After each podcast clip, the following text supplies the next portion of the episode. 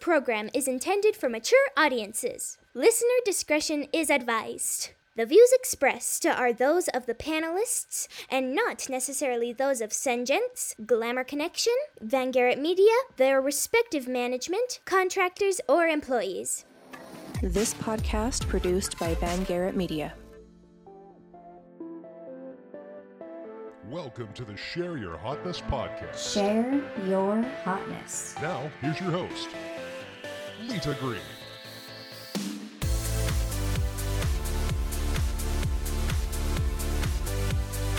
Hello, and welcome to this episode of Share Your Hotness podcast with your host, Lita Green, and my guest today, Marie Owens. And we have not met, but we have something in common. We both have a missionary, meaning someone who has left our home and is out serving. And you have more than one. Yeah, or two missionaries who've left the home. Okay, so just catch me up, Marie, because we've just met. I mean, like 30 seconds ago.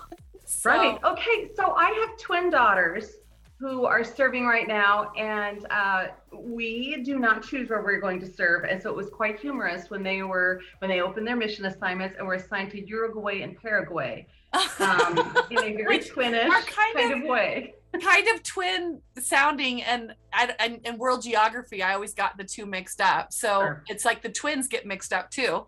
Yeah. And are they like, where they look alike twins, or are they? So to some people, when they were younger, they'd say, man, I can't tell them apart. And other people would even say, oh, are they sisters? Like, to me, they look so different. They are fraternal, but they are joined at the hip. They are so close. And one of the twins has been serving in Arkansas and Missouri while Uruguay was closed, which just opened up, and she just got there a few weeks ago. So their comments were just that they were so closed because of COVID and all of that craziness. And, okay, but they were just excited to be back together in the same hemisphere. There was like, something is right about being together, right? And it's fun that they're both learning Spanish. It is. Did they study Spanish in high school or anything? Oh, as much as you get in high school. Right. But I mean, it's better than nothing. Sure. Oh yes. And sometimes they get on the phone and they just get going, la, la, la, you know, with their little Spanish. And I'm like, well, I'm out. Yeah. So when you, on P days, when we get to talk, or preparation day, when we get to talk to our missionary, which my son's in Colombia. So we just had our first Monday preparation day, and it was just everything. But you're letting them, they're able to talk to each other on P day.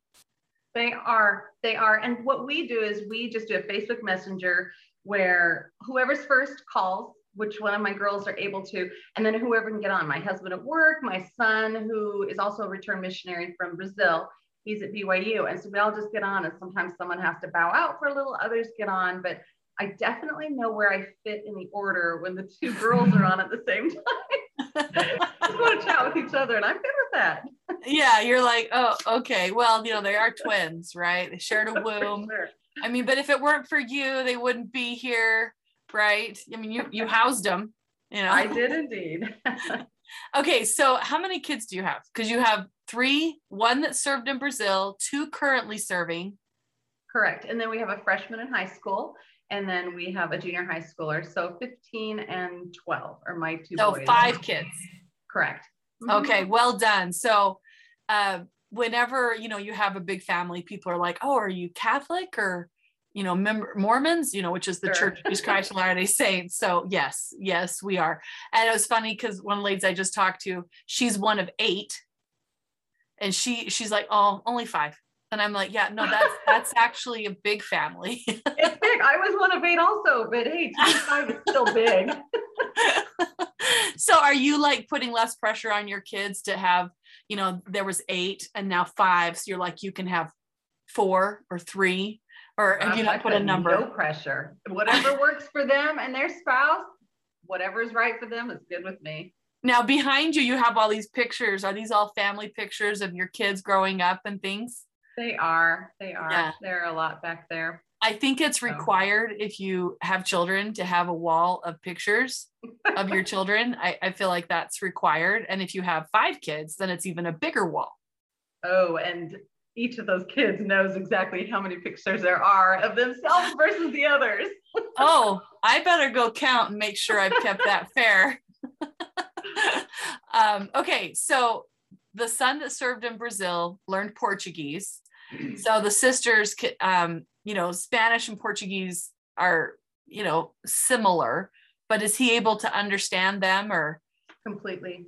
It was interesting, while he was there, he said he picked up, or his high school Spanish changed dramatically, as he also had companions he lived with from, that were all Spanish-speaking countries, Ecuador, Peru, Brazil, I'm sorry, Argentina, Chile. And so he had really developed his Spanish. And then, interestingly, he said he developed Italian, because I guess Portuguese is really close to Italian. I didn't know that. But he started reading an Italian Book of Mormon while he was there, and he said he could understand most of it, which... Whoa, which obviously he's really good with languages. So now he's got 3 languages. Well, I don't know if he could speak Italian, but he said he could understand it. Okay. But clearly, I mean, reading scripture is not known to be easy version of the language. So that is why I kind of jumped to that. You know, yeah, and he'd probably love hearing you say that. Yeah, 3 languages. Yeah, totally. Yeah, you could just tell him and make his day, and then take 1 picture off of the wall down and be like, that lady thinks you're fluent, so I'm taking 1 down. Can't let you have too big of a head. Goes to the next kid. Now, when you're one missionary, when the boy went out, how much older is he than the twins? 2 years, just barely 2 years old. So did he get to see them before they left? Because missions for boys are 2 years. He did, because of the way COVID shook out. And in March 2020, we had that mass exodus of missionaries coming home and leaving the countries to go back to their original country. And he is one of those missionaries that came home, but he did not get reassigned or anything like that, because the rule was 18 months. If you hit your 18-month mark, you were finished. And he had hit it by a few days, and it broke his heart. Oh, that's too bad. That's hard. Yes, we had, in an interesting way during COVID, I felt like I was gifted an extra 6 months with those kids, because when he left home, I thought, well, that's it, with our little family always together. Our little family of 5 kids. Yeah. It's muy pequeña. Yeah, that's small in Spanish. What is in Italian? Do we know? I have no idea. Well, ask my son. Hi, I'm Lita. I only speak 2 languages, working on my 3rd, so I'm not as cool as your son. Well, it was so funny when he went out. He was talking to me in Portuguese about a month in or 2 months in or something. I said, I have no idea what you're saying. And he looks at me and he says, you mean you're not studying the language? Like, with sincerity and shock. And I said, am I supposed to be? Such a disappointment. Indeed. Yeah, because you have, your youngest was 7. Did I remember that right? Yeah, he's 12 right now. So okay, but when your son left originally, he would have been about 8, because he. So you're kind of busy. You know, yes. With your little family, your little family. Tribe. Yeah. When I lived in New Hampshire and I was pregnant with my daughter, and people would see my son and they'd say, "What are you having?" And I'd say, "I'm having a girl," and they said, "Oh, perfect. You're done. You're done." Like, just assuming, you know, like, no, just, you're done. Like, how, congratulations, you've had the perfect family, a boy and a girl, you're done. And then I moved to Utah with a baby in arms, and people are like, when you having your next? I'm like, okay, just a minute here. You know, I just had a baby, still walking weird, you know, and I just moved across the country and I'm a little tired. You know, regrouping. Yes. Okay. So speaking of cultural differences, with your son, who feels like you should have been working on your Portuguese while he was gone, are there some interesting customs and traditions that he's come back with that he's like brought to the family? That's. Yes. So he went outside, found a little place in the yard, and before I knew it, he had bricks and was building a churrasco pit. Which, when you go to those Brazilian places where they cut the meat off the, we're okay with that custom. I mean, you get the long skewers and you cook meat out over that churrasco pit. But yeah, he built one of those right away. Without asking. He's just like landscaping. And I live in an HOA. And so if we started going and building an open fire thing of any kind, the HOA would, you know, they would have a meltdown. I'm pretty sure. Even in your backyard? Oh, I don't have a backyard. My backyard's an alley. Oh, got it. Okay. Yeah. So, you know, where we drive, you know, our cars, but I mean, some homes have more, but I have 8 feet around my house. Okay. But I think even if I were to do that, I mean, you have to submit plans to change anything on your property. So we feel like we're rebels to change things inside our house without the HOA. Like, we're not even going to tell them. Yeah. Right, that could be a whole episode right there. HOAs. Oh, my stars. Right. Okay. So the Tarasco pit, what else do you cook in the pit? It's mostly cooking meat. He cooks meat over the pit, but he came home and loved cooking beans and rice all the time. Then he'd put like a fried egg over it and a lot of raw onions. I love onions, but I'd be like, okay, easy on the 1-inch cubed raw onions. Okay. Now question, did he cook before the mission? He did a little bit. I love cooking a lot. I love cooking. I love baking. So I pull my kids in to help. And he did a little, not a ton, but he really cooks well for himself now. Very well. Since your family's so little, you could adopt me. Yesterday, everyone's like, so what's for dinner? And I'm like, I don't know, because I was out cleaning the garage. I feel like I can do one really impressive domestic thing a day. And cleaning the garage, that was that. You know? Pat yourself on the back. Yeah. Yeah. I'm impressive. So they made salad. That's our fallback at our house. So yeah, well, you know, I think my family would probably prefer the meat one, except my husband has a heart thing. So a lot of meat, he'll be like, it's going to kill me. And I don't want him dead because I like him, you know, so trying to keep him around. Okay. So like, how do they celebrate Christmas differently there? I'm sure it's, you know, in Brazil, it wasn't as different like that.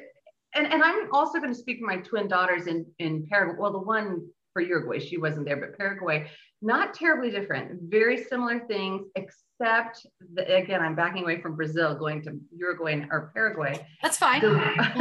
She did say that by Christmas, so all the big celebration was Christmas Eve and into the night, they party all night. And then that's it. It's over. It's Christmas Day. She was ready for the big hoopla. And that's it. It's done. It's all evening and all night that they celebrate. Oh, it's so Christmas Eve. Like, that's it. Christmas Eve. That's it. And into the night. Like they went to bed. She said they went to bed at 4 a.m. And that's okay and approved as missionaries. That right. So for those who don't know, you have very strict, you wake up at a certain time. Your schedule is very set out. So it's a little bit like the military, except no one's yelling at you. You know, self-motivated. Yeah, you are set. You are given a schedule, and obedience is the first law of heaven. And you know, you do that schedule. So staying up late at 4 a.m. when you wake up at 6:30 every morning is a little brutal. So, but of course, they're young. They're young. They can handle exactly. It. I'm like, kill you and I, and then there's no garages or cooking dinner. I was up. So do they have like Santa Claus? Because it's probably be different, right? I believe they did. To be honest, I didn't even ask. Well, it's probably like a saint, right? Like Saint Claus. Yes. I remember. Right? I do remember myself talking. Yes, definitely more as the saint as he was originally created than for us, who is the mall character that kids. Right. Which I think I would prefer. Know.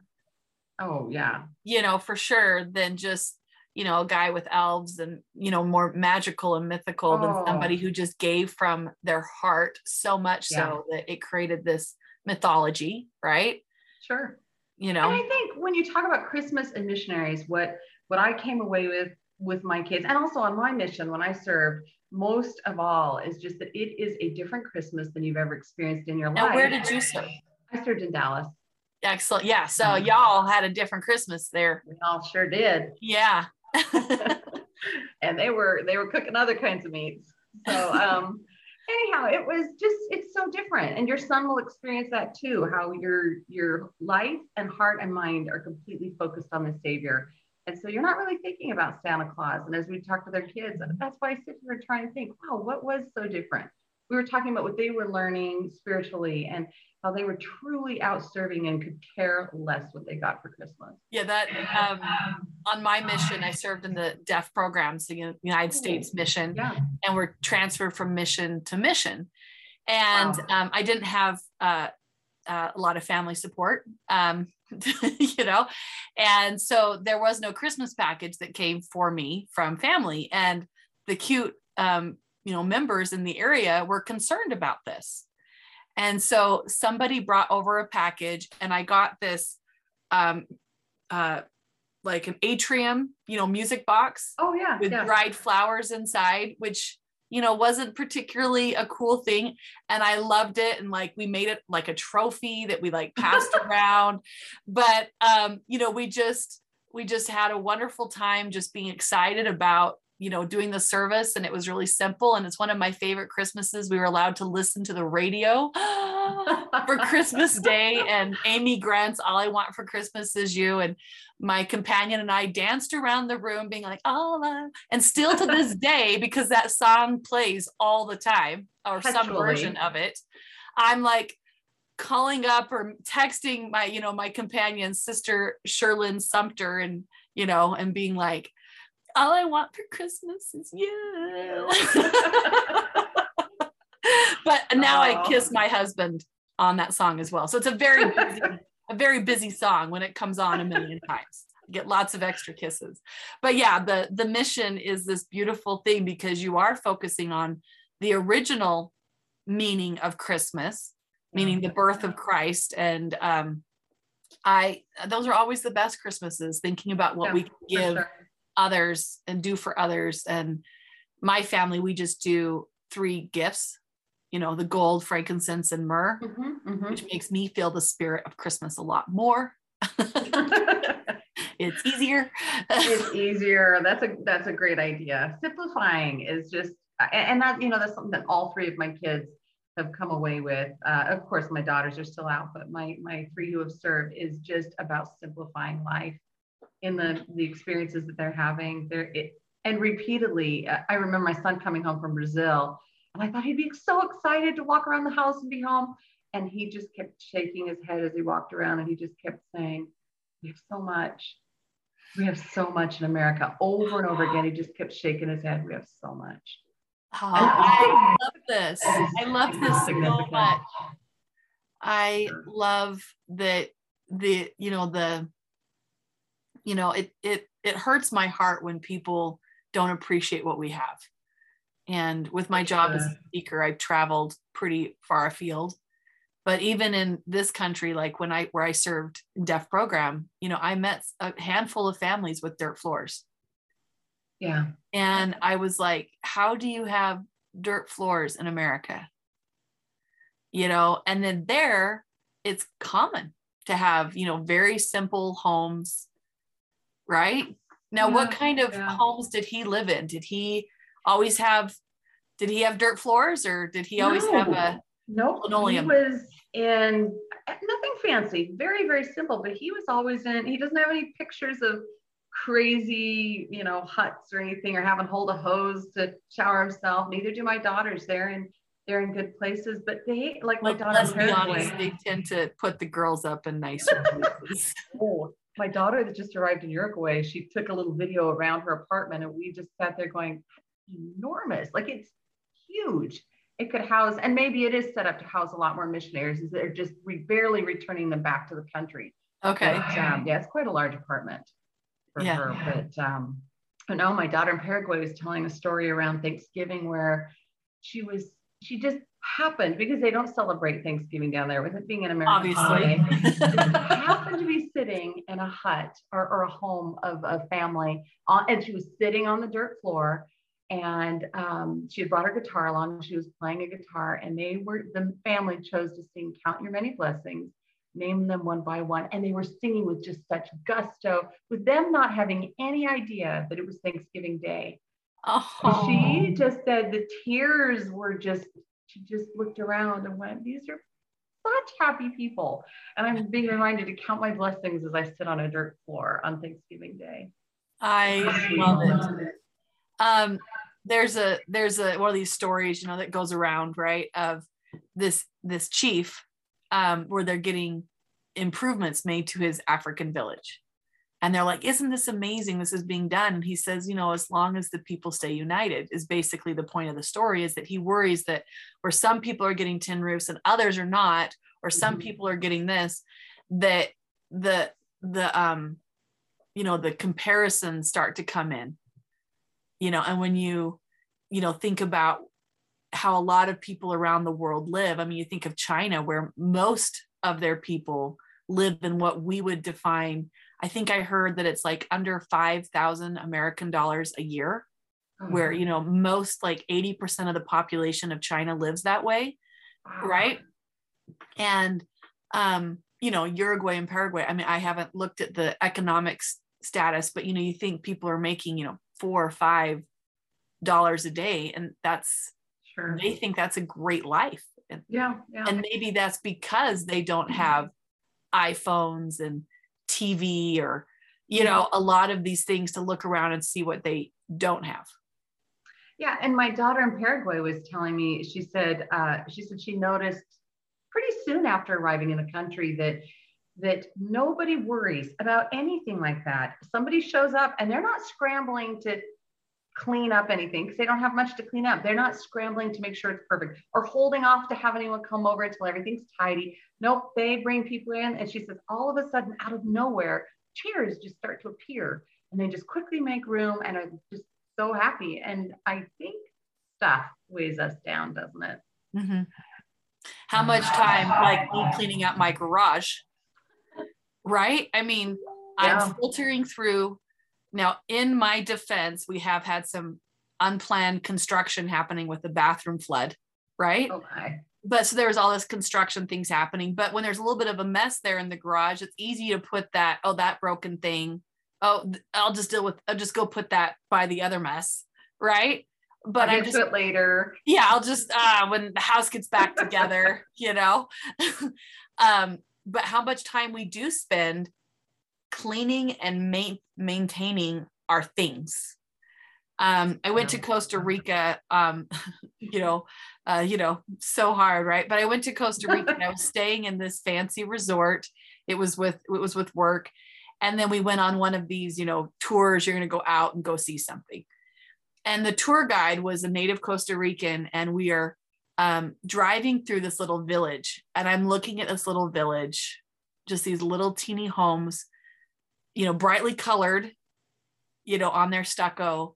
But I'm just thinking, wow, like just, you know, I'm just sitting there looking at these homes that were going by and thinking of my, you know, 4,000 square foot home. Sure. And I love my home. And I've always just thought, oh my crap, I can't believe I'm here. But, you know, these homes are an eighth the size, maybe. Yeah. Right. And he says, look at how beautiful this town is, the Puerto Rican guide. I mean, the Costa Rican guide. And he's like, look at how beautiful and how all the bright colors and the flowers. And look, there's a parrot in the tree. And this is why we say in Costa Rica, pura vida, the pure life. And he's like, it's because our life is so pure and so good here. And he's just going on and on, pointing out how amazing this is. And of course, I couldn't help but contrast, you know, a neighborhood that I might drive through, sure, even our, you know, quote unquote, you know, bad neighborhoods have more square footage and more things and more AKA comfort. Yeah. But again, it's what do you prioritize of life? What a profound experience to have, to hear his, no, it's one thing for you to just drive through and have your own thoughts, but another to hear a local speak about how amazing and beautiful it is. Yeah, as we're driving by kids that are barefoot, yeah, you know, the most, I mean, like I was in Indonesia and saw kids in the red light district. And that was one of those moments that just, because my first thought was, where is his mother? And then my host being like, and then, you know, it being spelled out for me, the reality of these kids' lives and why they're in that part of town and what that means to them. And if I had been less judgmental, I would have had time to roll down the window and hand them a heaping plate of food and a bag full of groceries that I had bought. I could have made that day just a little bit better if I had not been so judgmental. But that was my initial thought because of my perspective of, where are these kids' mother? Like, seriously, this is not a good part of town. And they said, like, you know, this isn't going to be the best part of town. And yeah, there were basically naked people and on the streets. And yeah, it was an education. Another profound experience. As the trucker's daughter, it was an education, you know? And so it just, that's always been a lesson to me, and that I like to share, because it was from my judgment, I missed an opportunity to be kind. Sure. And so, you know, when we're seeing people like this in Paraguay and Uruguay and, you know, Brazil and, you know, basically most of the world, there are more people in our backyards. We would have to go very far to find so much service available to us right around us to see. You know, I tell my kids all the time, well, Mom, why can't we go, you know, to exotic places to serve? And I say, because the local people need it here. And so we're going to serve here. And it's right here too. I have an adopted sister that lives on the reservation, and we help run a charity of providing clean water and sanitation products. So thank you for setting that up. I have a friend that did a TED talk the same time as one of mine, and she has adopted 22 children. Wow. Yeah, I know. Like, well, now that's a big family. Okay. If we're talking big families. Yeah. Yeah. I mean, that makes family of five. Like you're probably even wonder what I'm doing with my kids, you know? But you know, there are opportunities to serve, and it is our judgment that gets in the way. And that's why I think these missions are, I've always said, you know, serve in the military, go to the Peace Corps, you know, something, you know, if you don't get to be a Mormon, you know, a member of the Church of Jesus Christ of Latter-day Saints, go do something that is bigger than you, that will expand your worldview. Cause when I hear people being like, oh, America is such a terrible country, I'm like, in contrast to what? Doesn't mean we can't improve. Right. There's always room for improvement, but the world has never lived better, and we have it better than so much of the world. Yeah. Yeah. Like, such great perspective again, you know, and so getting these young kids out to go have these experiences, and not just be like, you know, where I'm driving by being like, wow, but get to know the people, this count your blessing story. I love this. Right. Well, and like you're saying, as they go out, this is not about, let me back up and rephrase. This is so much about the missionary that goes out and the change, the lifelong change, like you're saying, that they come away with. They come away with compassion and open eyes to suffering and difficulty, and truly learning how to put their heart and soul into serving other people, that they go with for the rest of their lives, very much for the missionaries as well as the other people they will. Absolutely. Absolutely. And, you know, my son's gone to an area, and I'm sure Paraguay, Uruguay, Brazil, you know, there's mild muggings. And I'm saying mild muggings because that happens often enough that statistically your chances of being hurt if you just give over your $5 or whatever are very little. And it's because people are in such different economic circumstances, and they see these American, you know, these gringos. People are like, how can you send your kid there? So my listeners have heard my answer. What's your answer for? Well, my answer for that, sending a redhead daughter and a blonde daughter, fair skinned, to South American country where they are not going to blend in at all. They're going to stand out everywhere they go. Very much so. It's complete faith in the Lord. And one of my daughters, the one in Paraguay, told me a bit of a scary story a few months ago. And I just said, you have got to, you can only rely on God so much. You've got to use your wisdom. And that was not wise. And she said, we realized when we were in the situation.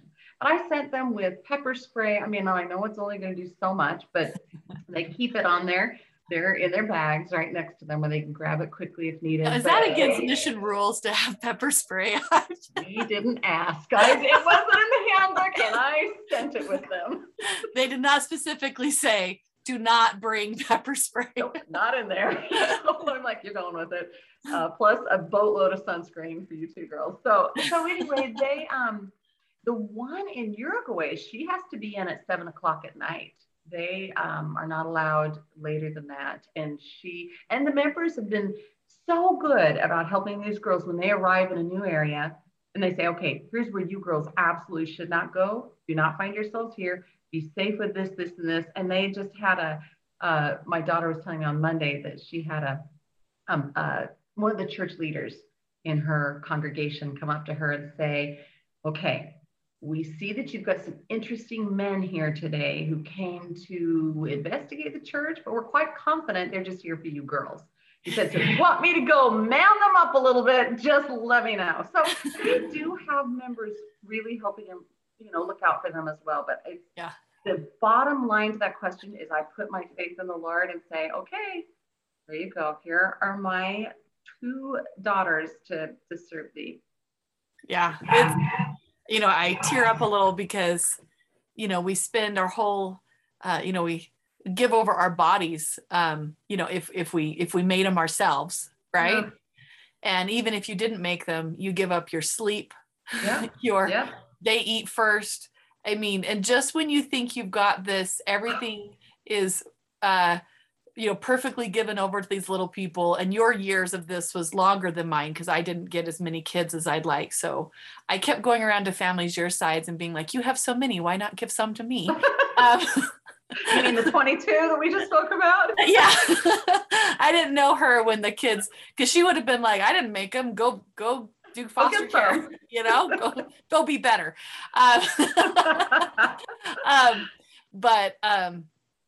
She, I was laughing about that so hard that I forgot what I was saying. The 22 kids. What was our train? Oh, that we give all our time to our kids. Yeah, we give all. Thank you so much, Marie, for being on it. That we give over so much to our kids, and then they start being like, myself. I'm doing it myself, right? Yeah. And then, for those of us in our faith, it is such a hard thing. And now we get to talk to our kids every week. It used to be only on Mother's Day and Christmas, which I always say that just kind of shows how much we love the mothers in our church, right? Because people are like, oh, men are over the women. I'm like, really? We don't call them Father's Day. They call them Mother's Day. But anyway, it is this thing, but, I really do compare it to how I see God and his love for us as his children. Because that is my worldview. I don't see any reason for racism or prejudice because we're all children of God. Agreed. We're all equal to God. I am no better than the beggar on the streets of Beijing. My eternal progression and talents and gifts are no better. But for whatever reason, I have been given a different set of challenges. And maybe abundance is one of those challenges, right? That it's easier to seek God when challenges are in front of you and, to seek that out. But, how hard it must've been for God to send us all here to, in a place that is so unfair, that is so filled with so much unkindness and war and pestilence and all of these kinds of things. And so really it's a little thing in comparison. Sure. And how much joy he must feel when we choose to stay close to him and when we return to him, how much true joy, because that missionary hug, when that child comes home is the greatest ever. And it is brutal to send those kids off for 18 months or 2 years, but you're sending them to serve God. There's nothing better, but it is hard to say goodbye. Well, there was this moment when we were sending my son off and I hugged him. And typically in public, oh, I am such a boob. I'm crying. My producer loves it when I cry. I have a tissue here, but I'm in Arizona, so I don't think I can offer it to you. Yeah, and by the time it got here, it would be dried and dead from the heat of Arizona. You know, I've hugged him, I've hugged him tight and I'm like, okay, you gotta let him go. And he just pulled me back in for that little moment. Oh. I'm like, oh, like melt my heart, son.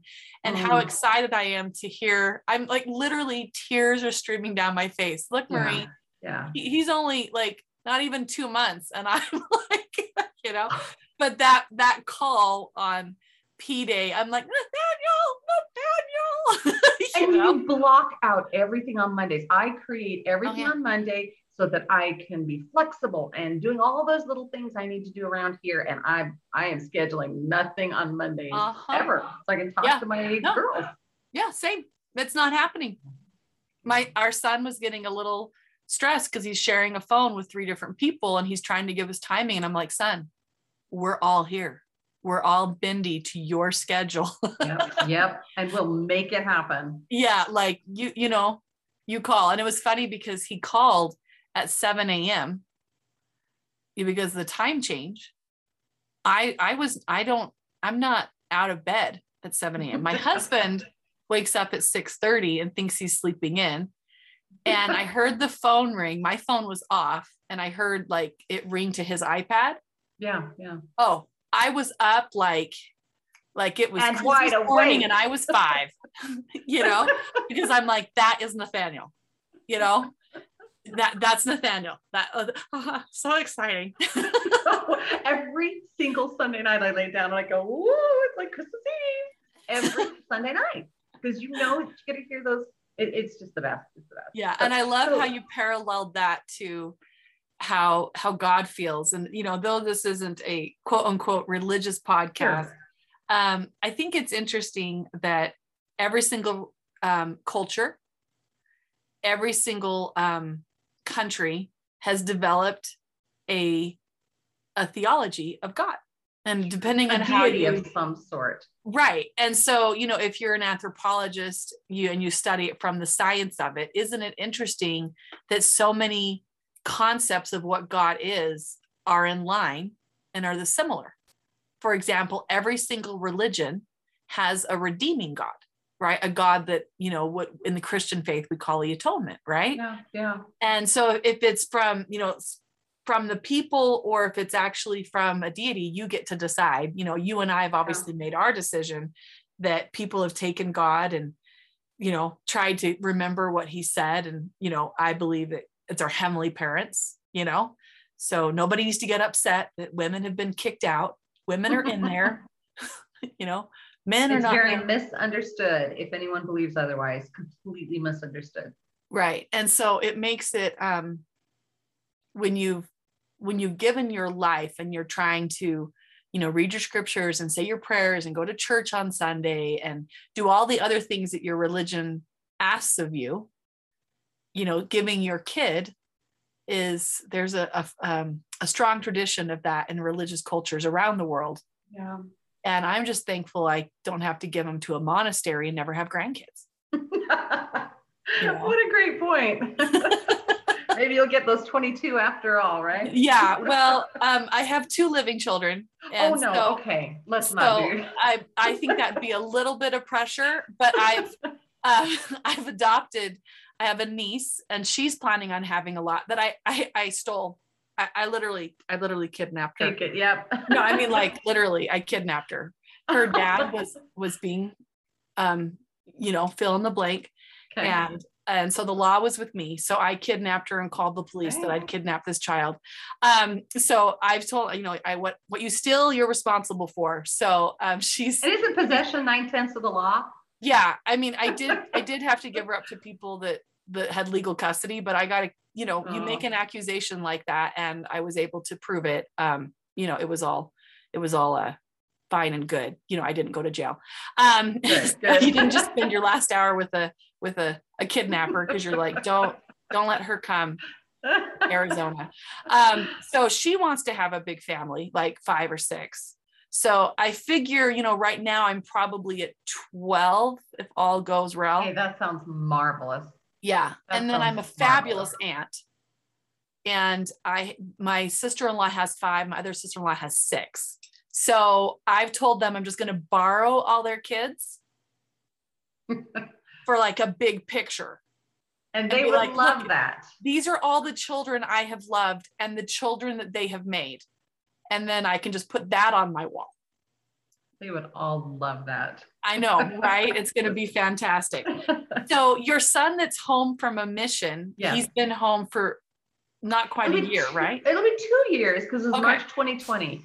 Right. Okay. Okay. Yeah. And I'm sorry. What was the question you were going to ask? I was just going to go on with the story. What's he been doing since he's been home? So he went to BYU-Idaho.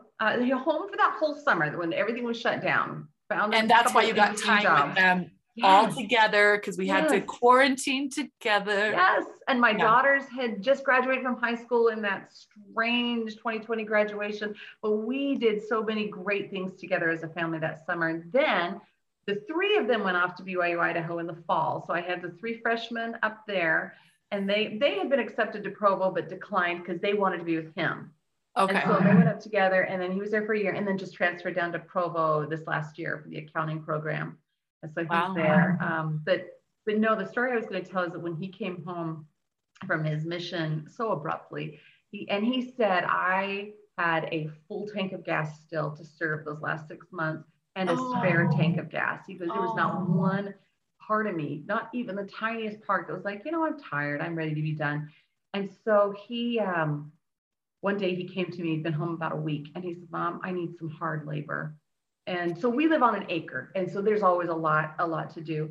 And I said, I have these ugly rose bushes. They're in a bad place. I've never done them right either. I said, I'd love them removed. And he went out with a pickaxe and he'd cut them down, but now he had to get the root balls out from those rose bushes. And he was beating the garbage out of them. And I was at the kitchen window and I was looking at him, and sweat was just pouring off his face. And then I realized, I looked a little closer, and I realized he was sobbing.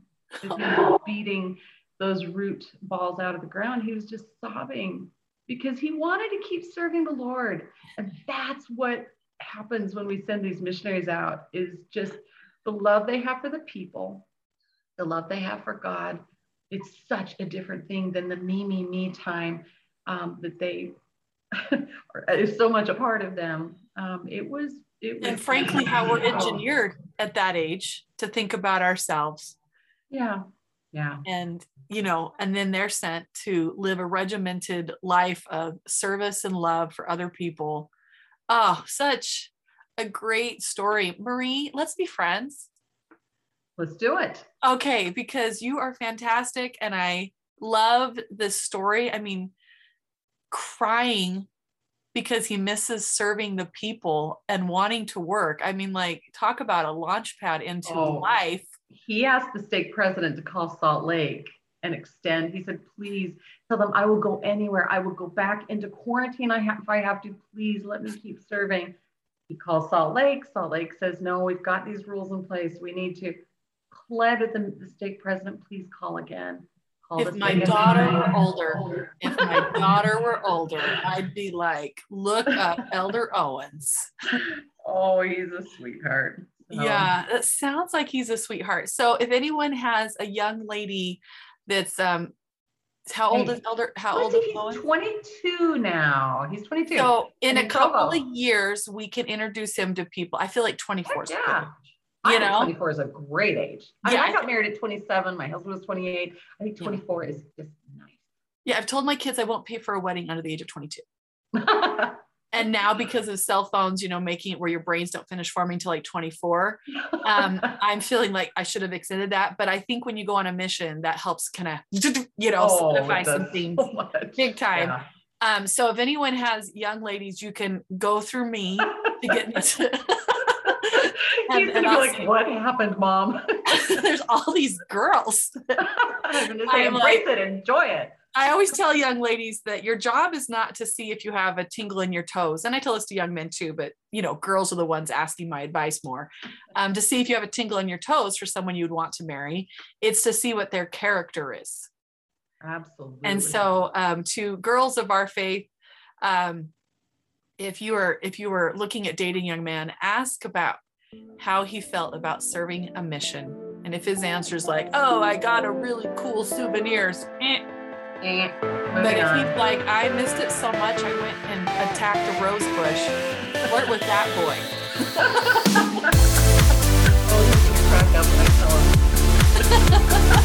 I mean, seriously, if my daughter were older, I'd be like, making sure we can share that. Oh my heavens, Marie, what, I mean, you make me cry 3 times a minute. So, I'm glad to know that all my landscaping needs will be taken care of when my son gets home, and hopefully no more worldwide pandemics. Right? Oh, it will. Like my son comes home to visit the college, he's like, "Okay, I mow the lawn." I'm like, "Knock yourself out!" No, stop. This boy needs. There should be. We can make a Google Doc. You don't have these qualifications. We not apply for.